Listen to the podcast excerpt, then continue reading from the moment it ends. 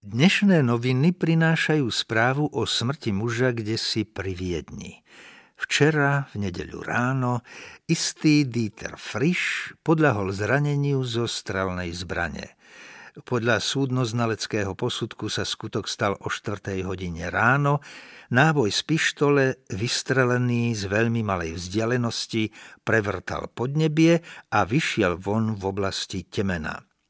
Je tam aj jeho súčasná fotografia, na ktorej vidieť vidieckého džentlmena v parku jeho vily po návrate z každodennej prechádzky.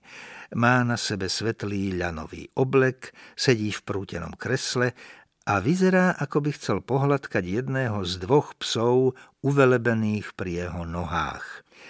Titulky jednomyselne upozorňujú na úmrtie tejto vynikajúcej osobnosti, no svorne mlčia o okolnostiach, za akých k nemu došlo. Cítiť za tým tlak rodiny, rozhodne odmietajúcej hypotézu o samovražde. Takmer všetky nadpisy hovoria o incidente, nešťastí či o smrti za záhadných okolností. Keďže chýba hodnoverný motív, je to evidentné. Tí, čo ho poznali, by dokonca ochotne odprisahali, že z jeho strany neexistoval najmenší dôvod na takýto čin. Podľa zhromaždených svedectiev až do tejto osudnej piatkovej noci jeho zvyky nič nenarušilo. Šofér ako zvyčajne prišiel po ňoho na stanicu do Viedne a za celú cestu si vymenili len niekoľko slov. Do Vily sa vrátili až v noci, presnejšie o tri štvrte na jednu.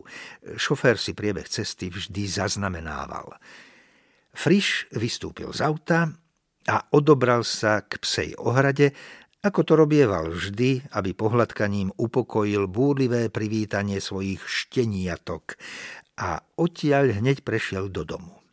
Všetko prebehlo presne tak, ako každý piatok. No už v sobotu ráno jeho stará osobná komorná pozorovala v pánovom správaní niečo zvláštne. Súdiac podľa vzhľadu, Friš zrejme spal málo a zle, žena bola dokonca ochotná odprisahať, že ak si vôbec ľahol, nevyzliekol sa predtým.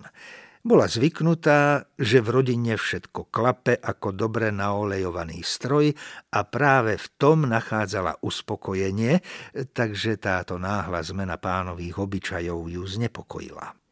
Vo svojom podriadenom postavení si však nedovolila najmenšiu poznámku a nikomu nepovedala ani slovo – Nezdôverila sa zvyšku služobníctva a už vôbec nešla upozorniť Frišovú manželku, keďže manželia obývali dve pomerne vzdialené krídla vily, kde žili fakticky oddeleným životom a spolu sa zjavovali na verejnosti len pri zriedkavých oficiálnych príležitostiach. Podľa výpovede komornej v to ráno sa doktor Friš vôbec nedotkol raňajok, a rovnako aj obed, ktorý mu naservírovali vo zvyčajnú hodinu, sa vrátil nazad na tácke nedotknutý. Potvrdilo sa teda, že celý deň nevyšiel z domu až do neskorého večera a neprijal nejakú návštevu. A až keď mu komorná priniesla večeru, rozsvietilo sa v jeho pracovni a zostalo rozsvietené dovtedy, kým našu svetkyňu nepremohol spánok, teda asi do druhej hodiny rannej. V nedeľu sa Friž neukázal ani po 8 hodine. Vtedy komorná, znepokojená jeho nezvyčajným oneskorením, vyšla na poschodie, no keď našla izbu prázdnu a posteľ nedotknutú, v prvej chvíli si pomyslela, že pán strávil noc mimo domu, hoci takéto správanie nepatrilo k jeho zvyklostiam. Prvé podozrenie v nej skrslo, keď zistila, že v garáži nechýba ani jedno auto. Vtedy opakovane klopala na dvere pánovej pracovne a hlasne na ňo volala. Keď nedostala odpoveď, rozhodla sa vojsť, no v knižnici nebol nikto. V tej chvíli jej už neostávalo nič iné, len ísť zobudiť manželku, čo bola pomerne riziková akcia, lebo pani trpela nespavosťou a práve vtedy iste vychutnávala prvé chvíle oddychu.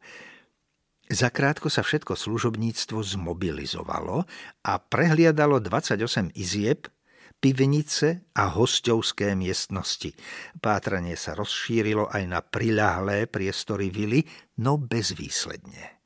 Napokon si niekto zmyslel zájsť k psom, dvom alsaským vlčiakom, pánovým miláčikom, ktoré celé predobedie neprestajne štekali. Prvý okamžite po vypustení z klietky vyrazil smerom k spletitej záhrade. Druhý, držaný na vôcke, ich bez váhania zaviedol na miesto činu. Frišovo zakrvavené telo sa našlo uprostred labyrintu a niekoľko krokov od neho ležala aj jeho bývalá služobná pištoľ. Nikto nepočul výstrel, lebo zbraň mala tlmič. Odkaz hľadali márne, na jeho pracovnom stole sa nenašlo nič, len šachovnica s figurkami v pokročilom štádiu zložitej šachovej partie. A spomedzi všetkých denníkov, ktoré opisujú výpovede prvých svetkov, sa len jeden provinčný plátok, e, možno bez správ z prvej ruky, pozastavil na konci článku nad jedným zdanlivo bezvýznamným detailom. Nikto nám už nevysvetlí, prečo si tej noci doktor Frisch vybral zo svojej zácnej a vychýrenej zbierky šachovníc akurát takúto haraburdu. Možno len preto, aby si zahral poslednú partiu so smrťou. V týchto mierne melodramatických slovách sa skrýva pravda. A predsa im nikto z vyšetrovateľov neprikladal význam. Pochopiteľne, že aj z týchto nezvyčajných figúrok Vzali otlačky prstov, no tým, ako ich premiestnili z pôvodnej pozície, nepochybne zničili jeden dôkaz, možno jediný, hoci musím uznať, že ťažko overiteľný. Hoci viaceré hypotézy váhali medzi samovraždou a nehodou, či dokonca naznačili aj zločin, nikto nemyslel na to, že by to mohla byť poprava, posunutá v čase i priestore tak ako nikto nepochopil, že v pozícii figúrok bol zakódovaný odkaz.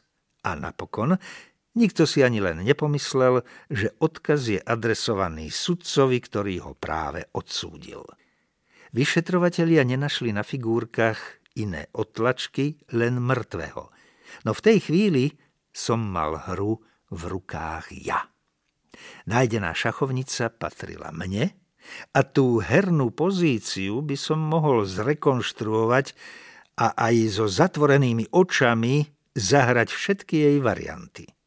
Táto obrana, ktorú sa Friš pokúšal vyvrátiť vo svojom uznávanom časopise, nás jediná spájala s jedným hanebným snom z minulosti. Táto obrana, ktorú Friš bezočivo nazval Lüneburský variant, sa ukázala ako vodiaca niť, a umožnila mi preniknúť až k jeho osobe. Rozsudok bol vynesený v piatok, v nočnom rýchliku mníchov Viedeň.